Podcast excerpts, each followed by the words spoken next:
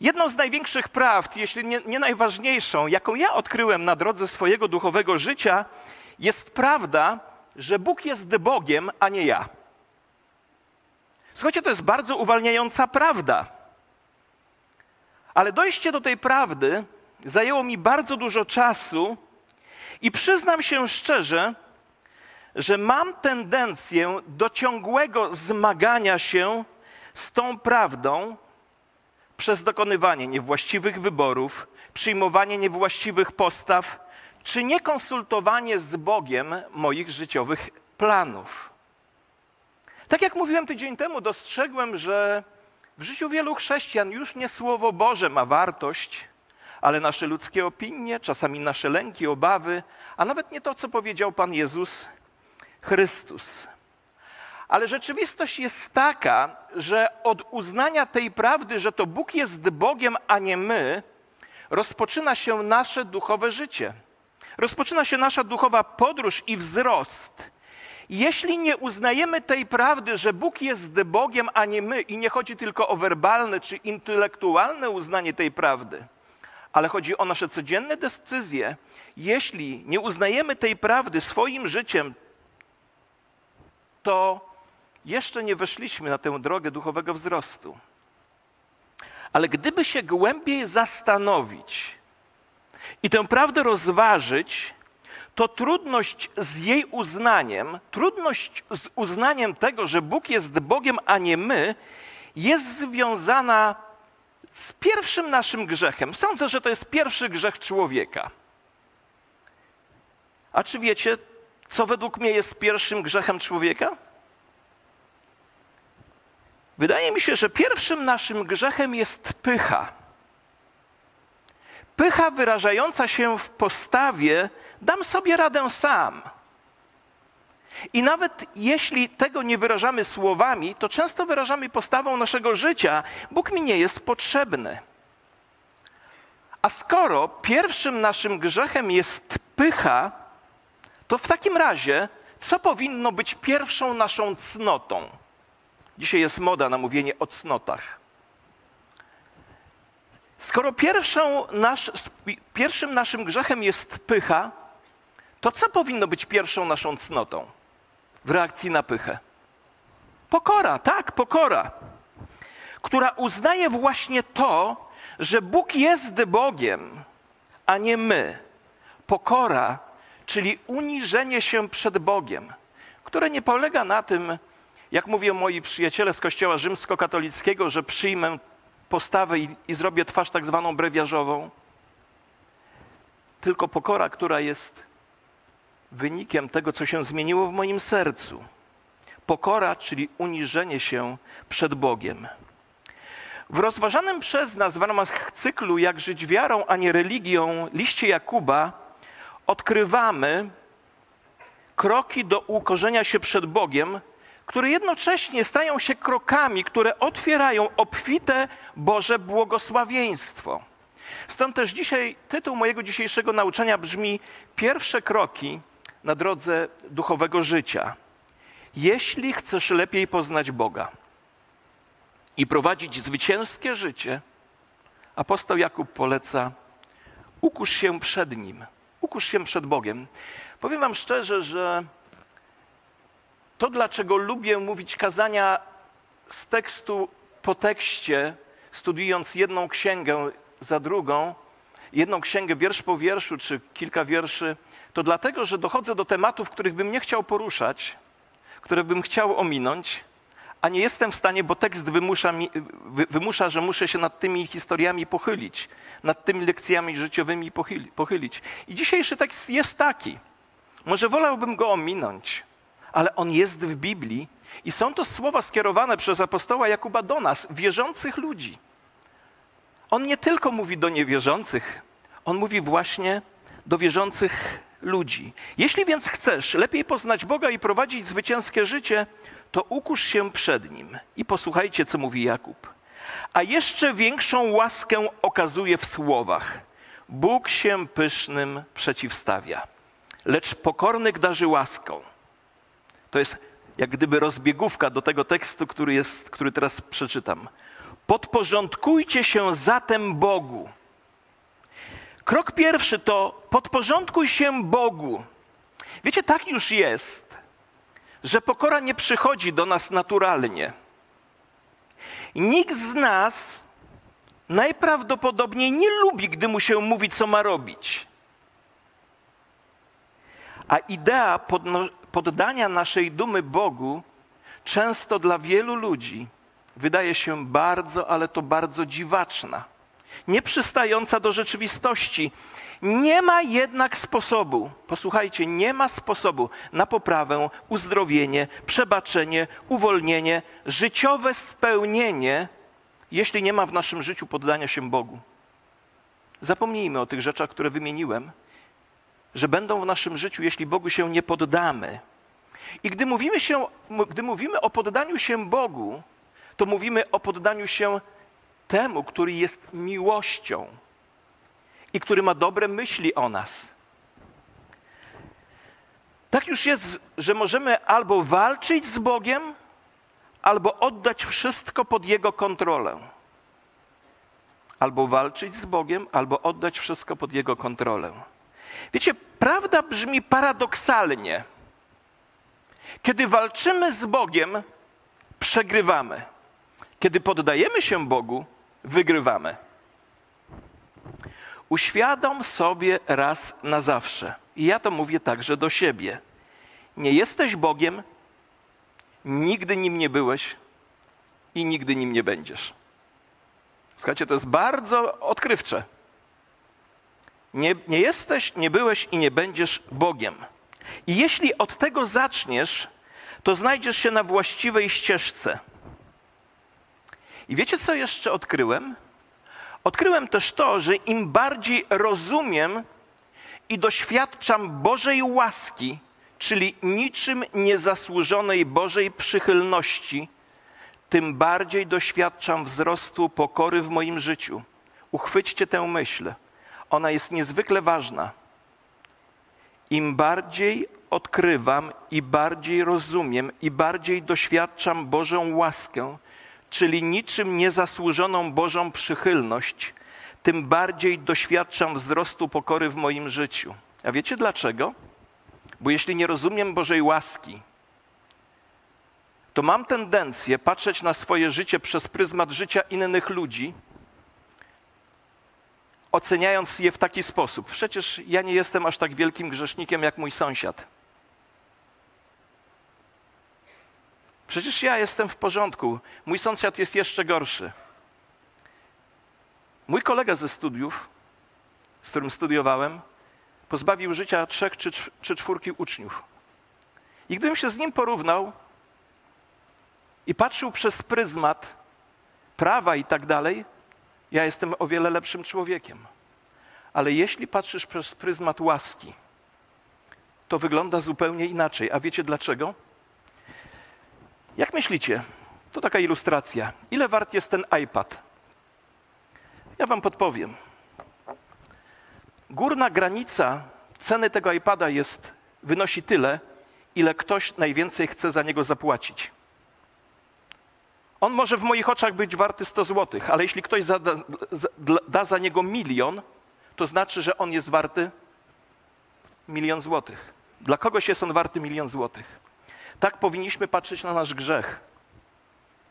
Za kradzież szpilki, za przebaczenie kradzieży szpilki w sklepie, jaka, jest cena, jaka cena musi być zapłacona, żeby ten grzech został przebaczony? Proszę powiedzcie mi. Wiecie jaka? Śmierć Jezusa Chrystusa. A za zabójstwo człowieka jaka jest cena?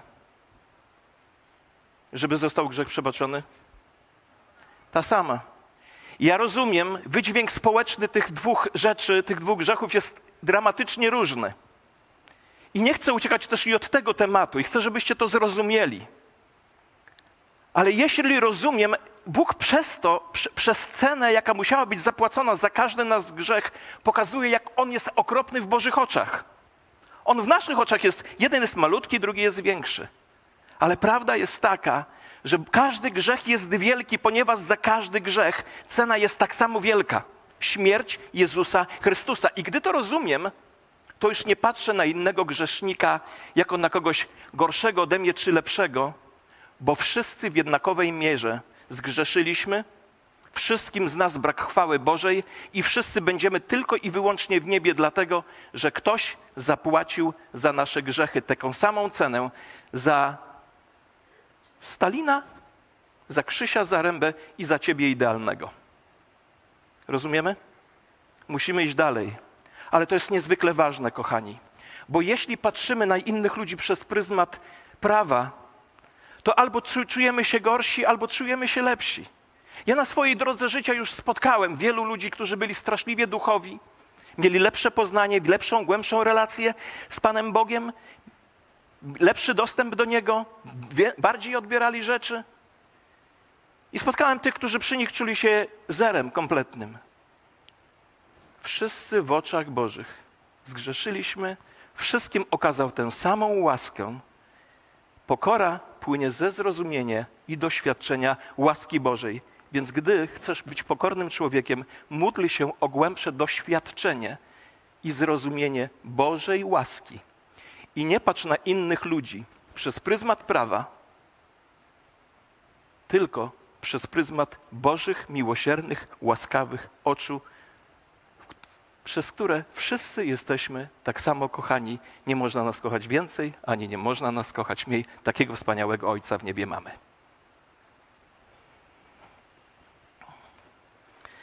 A kaznodzieja, od którego dużo czerpię, przygotowując tę serię, skwitował to takim stwierdzeniem: Pokora rośnie najlepiej na żyznej glebie łaski Bożej.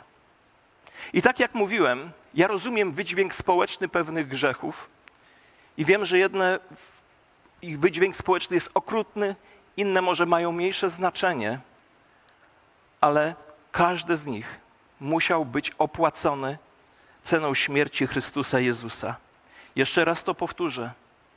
Nie módl się może już o więcej pokory. Zacznij się modlić o więcej zrozumienia i doświadczenia łaski, a wówczas pokora będzie wzrastać. Bo tak już jest w tym życiu, że człowiek dumny musi nieustannie wszystkim przypominać, jakim jest wspaniałym. Pokorny człowiek nie chełpi się, bo prawda jego życia mówi sama za siebie. Duma krzyczy, pokora nie chełpi się. Reputacja takiego człowieka bowiem jest w rękach Boga, a nie w tym, co myślą o nim ludzie. A chodzenie w pokorze oznacza między innymi to, że wyznajesz swoje grzechy, przebaczasz swoim wrogom, przyznajesz się do błędów i nie przechwalasz się, jak wielki jesteś. Wiecie, lubię apostoła Pawła, bo on miał tendencję do przechwalania i powiedział takie słowa. I żebym się zbytnio z moich objawień nie chlubił, wbity mi został cierń. Pan Bóg mu dał taką korektę życiową, która sprawiała, że patrzył na siebie innych we właściwy spokój, sposób. Pokora więc oznacza, że wyznajesz swoje grzechy, przebaczasz swoim wrogom, przyznajesz się do błędów, nie przechwalasz się, jak wielkim jesteś, ale oznacza też to, że służysz innym z uśmiechem, a nie z kwaśną miną. Pamiętaj, Bóg się pysznym przeciwstawia. To apostoł Jakub pisze do wierzących. Nie pozwól, żeby Bóg musiał się Tobie przeciwstawić. Natomiast łaskę daje pokornym módl się o łaskę, którą potrzebujesz. To jest krok pierwszy. Podporządkuj się Bogu, a nigdy tego nie pożałujesz. A drugi krok to przeciwstaw się diabłu. Przeciwstawcie się diabłu, a ucieknie od was. To jest nakaz i to jest obietnica. Jeśli poddamy się Bogu, możemy być pewni, że gdy przeciwstawimy się diabłu, ucieknie od nas. Taka jest kolejność. Poddaję się Bogu, przeciwstawiam się diabłu, a ucieknie od nas. Często ja ten wiersz czytowałem: przeciwstaw się diabłu, a ucieknie. Nie.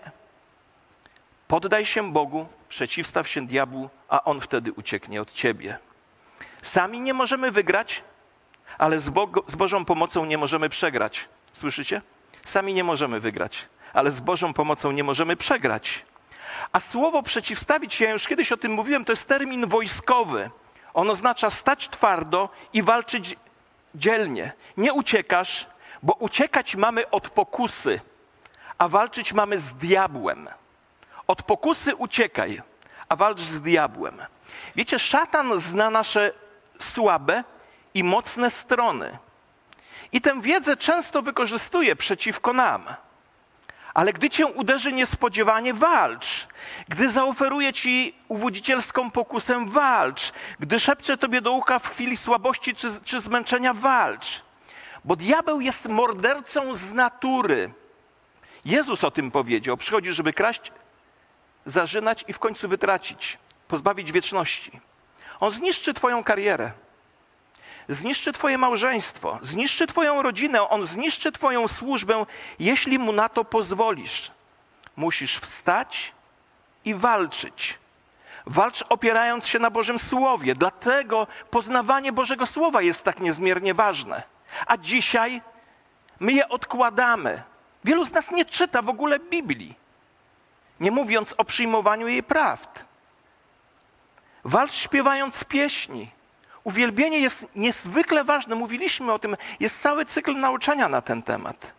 Walcz modląc się do Jezusa. Walcz wspierając się na barkach swoich braci i sióstr w wierze. Dziś ludzie lekko traktują Kościół, a niektórzy uważają, że nawet nie, spotkania wspólne nie są potrzebne, choć Biblia mówi inaczej. Walcz otwarcie wyznając Chrystusa. Wiecie, kiedy ja najbliżej czuję Bożą obecność? Czuję, bo, ona, bo Bóg jest zawsze blisko. Ale zawsze najbliżej czuję, gdy komuś powiem Ewangelię i się z nim pomodlę o oddanie życia Jezusowi. Wtedy mam największą rajdę, radość i pewność tego, jak blisko Bóg jest mnie. Walcz uczestnicząc w wieczerzy pańskiej. Możesz wieczerzę pańską uczynić, zrobić w swoim domu, ze swoimi bliskimi. Możesz uczynić ją w kościele, na różnych spotkaniach. My tak robimy. Walcz uciekając przed każdą pokusą. Przed pokusą trzeba uciekać. Nie, wal nie walczymy z pokusami. Walczymy z diabłem, od pokus uciekamy. Stań i walcz, przeciwstaw się diabłu, a on od ciebie ucieknie. Krok trzeci. Zbliż się do Boga. Bóg zawsze jest blisko, ale my mamy się do Niego zbliżyć. Zbliżcie się do Boga, a zbliży się do Was. Bóg jest zawsze blisko każdego człowieka, dlatego pytanie dotyczące bliskości Boga bardziej dotyczy nas niż Jego. Ale gdy poruszamy ten temat, musimy pamiętać zarówno o bliskości, jak i intymności. Bliskość i intymność, choć brzmią podobnie, często są zupełnie innymi rzeczami. Tak jak w małżeństwie. Można je zawrzeć, a potem prowadzić oddzielne życie. Zbliżanie się do Boga zawsze zaczyna się w naszym sercu. Od tego głodu, który przychodzi do naszego życia. I jeśli przyjdziemy do Boga z pragnieniem, że chcemy Go więcej poznać, On zbliży się do nas. Możemy doświadczyć Jego obecności, czerpać z tego przyjemność, jeśli naprawdę tego chcemy. Ci, którzy to rozumieją, powtarzają za słowami Bożego Słowa: Moim szczęściem jest być blisko Boga. Bóg zbliży się do ciebie, jeśli ty zbliżysz się do Niego. Krok czwarty. Oczyść się. Obmyjcie ręce grzesznicy i oczyśćcie serca wychwiejni, albo jak mówi inny przekład, wy ludzie o rozdwojonej duszy. Pamiętajcie, to są słowa skierowane do wierzących w pierwszej kolejności. Musimy oczyścić nasze ręce, ponieważ są zbrukane grzechem. Musimy oczyścić nasze serca, ponieważ są rozdwojone. Patrząc na moje życie, ja sobie muszę powiedzieć i chcę też zachęcić Was, żebyście powiedzieli sobie samym to. Czas skończyć z samousprawiedliwianiem się. Powinniśmy przestać się już samousprawiedliwiać. Musimy przestać samo usprawiedliwiać nasze złe postawy, nieuprzejmości, poniżanie innych, paranie się pornografią, chwaleniem się osiągnięciami, zazdrością wobec innych ludzi, zgorzknieniem, krytycznym duchem, zaniedbaniem w modlitwie, kontrolowaniem innych. Musimy przestać usprawiedliwiać poddawanie się rozpaczy, nienawiści, Zamiast miłości musimy przestać usprawiedliwiać to, że nie robimy tego, co powinniśmy robić. Samo usprawiedliwienie do niczego nie prowadzi. Jak mówię, wolałbym takich kazań nie mówić, zwłaszcza w niedzielę. Bóg Cię kocha, akceptuje Cię, pomimo tego, jakim jesteś. To lubimy wszyscy, ja też to lubię. Bóg kocha mnie takiego, jakim jestem, raduje się każdym moim gestem, aleluja. Boża miłość mnie rozpiera. Ale to też jest słowo z Biblii, ja nie mogę przed tym uciec. Aby się obmyć i oczyścić, poświęć trochę czasu, aby zostać sam na sam z Bogiem. Poproś, by Bóg pokazał Ci prawdę o Tobie. Pamiętacie, Boże, pokaż mi, co jest w moim sercu i jaką idę drogą, by się czasem nie okazało, że idę drogą zagłady. Modlił się psalmista. Panie, pokaż mi prawdę o mnie. Księga Ozeasza, przepiękna prorocza księga, ma tam, zawiera między innymi wspaniałą obietnicę. Siejcie sobie w sprawiedliwości, żnijcie w miłosierdziu, oszcie swoje ugory, twardą ziemię waszych serc. Czas bowiem szukać Pana, aż przyjdzie i spuści na was sprawiedliwość jak deszcz. Gdy czytam te rolnicze te teksty, to sobie myślę, to już wiem, dlaczego rodzice mnie posłali do technikum rolniczego i pastora Grzegorza Boboryka także. Bo orka to ciężka praca, ponieważ ona oznacza wykopywanie i usuwanie kamieni. Ona oznacza wyrywanie chwastów, które uniemożliwiają wzrost dobrych owoców. Ale jeśli dzięki Bożej łasce, dzięki Bożej łasce zrobimy to, co trudne, bo Pan tego za nas nie zrobi, to co do nas należy. On obiecuje zesłać deszcz, który rodzi nowe życie z nową radością i świeżymi owocami z nieba. I piąta rzecz, piąty krok. Apostoł Jakub mówi do nas: potraktuj to serio, potraktuj to na poważnie. Ubolewajcie, smućcie się i płaczcie. Wasz śmiech niech się obróci w smutek, a radość w przygnębienie. Ua. No nie na niedzielę taki tekst. To na jesienny wieczór. Nie, nie, na jesienny wieczór to lepiej te radosne. Ale Jakub tutaj chce, abyśmy z powagą podeszli do naszej relacji z Bogiem. Z ogromną powagą, ponieważ grzech skaził każdą część naszego życia. A trwając w grzechu, jesteśmy duchowo martwi, jesteśmy duchowo ślepi, zagubieni, oddzieleni od Boga i bez nadziei na tym świecie. Prawda o nas jest taka: wszyscy zgrzeszyliśmy wśród nas tutaj, z nas samych, nie ma ani jednego sprawiedliwego. Choć czasami się za, tak za, zachowujemy, jakbyśmy byli tym wyjątkiem, który ma sprawiedliwość sam w sobie. Każdy z nas bez Boga, cała rasa ludzka bez Boga jest zgubiona, złamana, martwa, ślepa, głucha na Bożą prawdę, w stanie nieustannego buntu i tak oddzielona od Boga, że jest skazana na wieczne od Niego oddzielenie chociaż Jego planem jest to, aby wszyscy byli z Nim w wieczności. Tak mówi Bóg o całej naszej rasie ludzkiej. I kiedy zobaczymy nasz grzech takim, jakim on naprawdę jest, to powiem Wam, pierwsza reakcja jest taka, że będziemy nieszczęśliwi. Będziemy płakać, poleje się wiele łez. Przestaniemy się śmiać, nasza radość zamieni się w żałobę, ale chcę Wam powiedzieć, że jest to pierwszy krok. Jest to ważny, może nie pierwszy, ale ważny krok, który otwiera nam drogę do obfitego życia, którego tak wszyscy szukamy. Pamiętam, jak to było u mnie.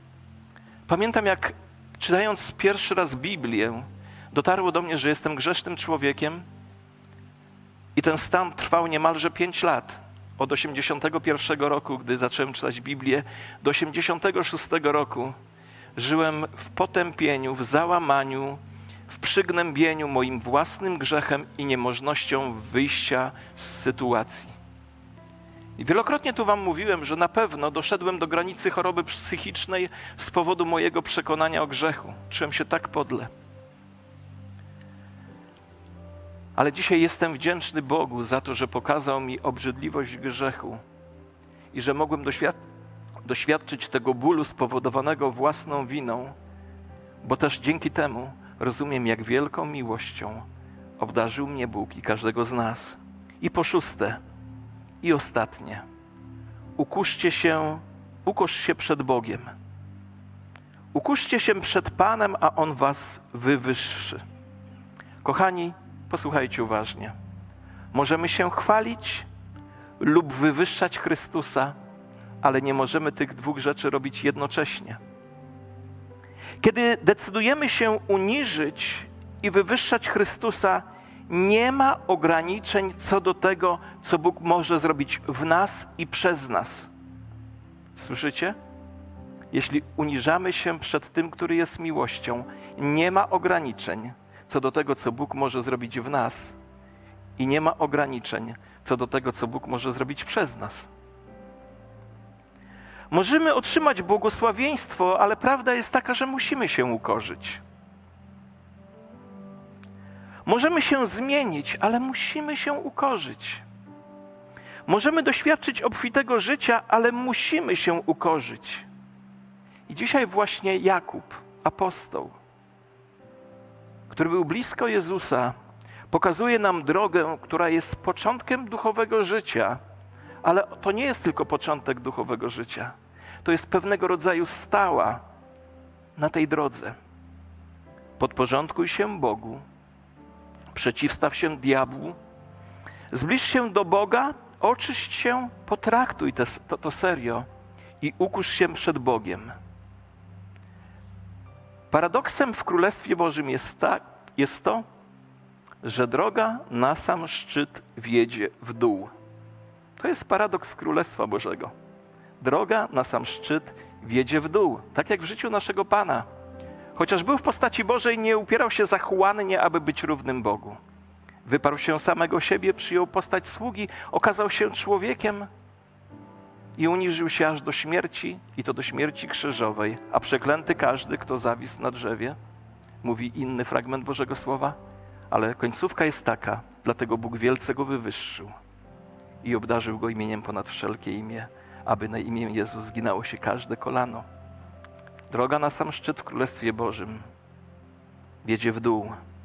A kluczowa zasada tego królestwa brzmi: jeśli się ukorzysz przed Bogiem, Bóg cię podniesie. I już zakończenie.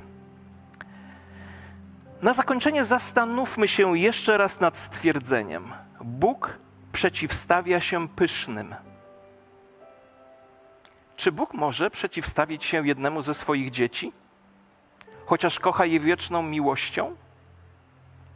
Dla mnie odpowiedź brzmi tak.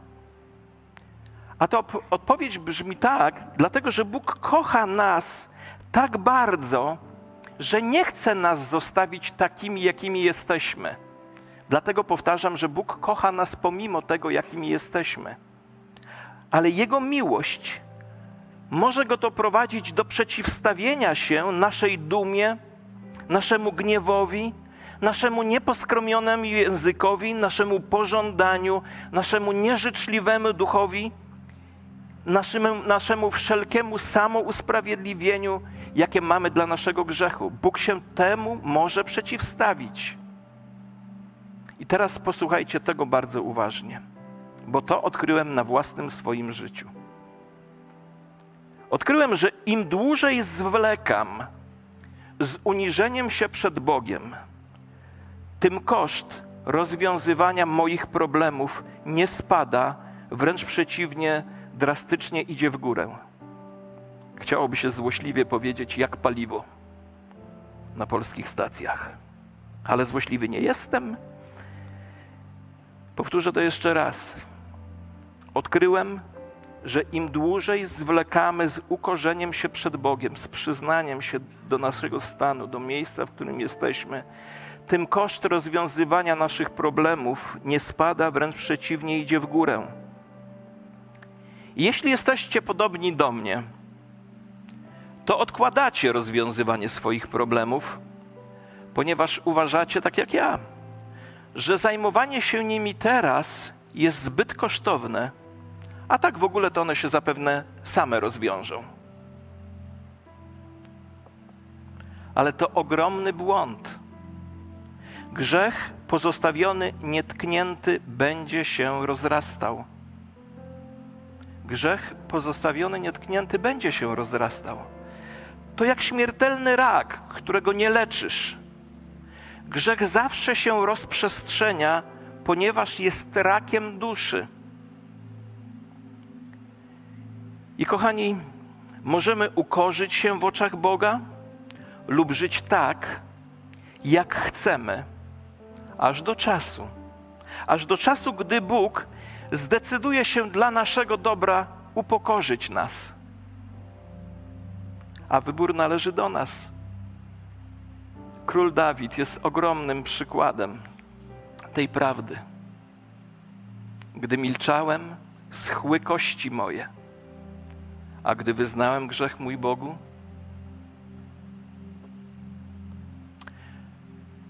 kochani, każde błogosławieństwo czeka na tych, którzy ukorzą się przed Bogiem. To jest obietnica i to jest dobra nowina. Każde błogosławieństwo czeka na tych, którzy przed Bogiem się ukorzą. Pochylmy nasze głowy w modlitwie.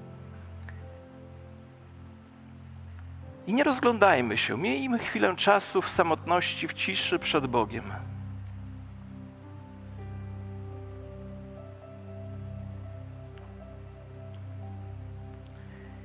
Kto z Was wie, że to słowo było do Ciebie osobiście? Dajcie mi znać przez podniesienie ręki. Dziękuję bardzo. A możecie powstać, tak jak tydzień temu też wzywałem, może ktoś z Was jest pierwszy raz, może czujecie się tym skrępowani, ale to jest ważny moment decyzji. To tak jak tydzień temu też zachęcam Was, wyjdźcie tutaj do przodu. Nie, nie, nie, nie wstydźcie się, że ktoś sobie coś o Was pomyśli, Wiecie, zazwyczaj właśnie jak nie rozumiemy łaski, to trochę myślimy o innych nie tak jak powinniśmy, ale jak patrzymy przez pryzmat łaski, zupełnie jest to inaczej. I wszystkich nas poproszę o powstanie i wyciągnijmy nasze dłonie w geście błogosławieństwa. Przejdźcie tutaj bliżej, żeby przejście y, było dla tych, którzy jeszcze chcą wyjść.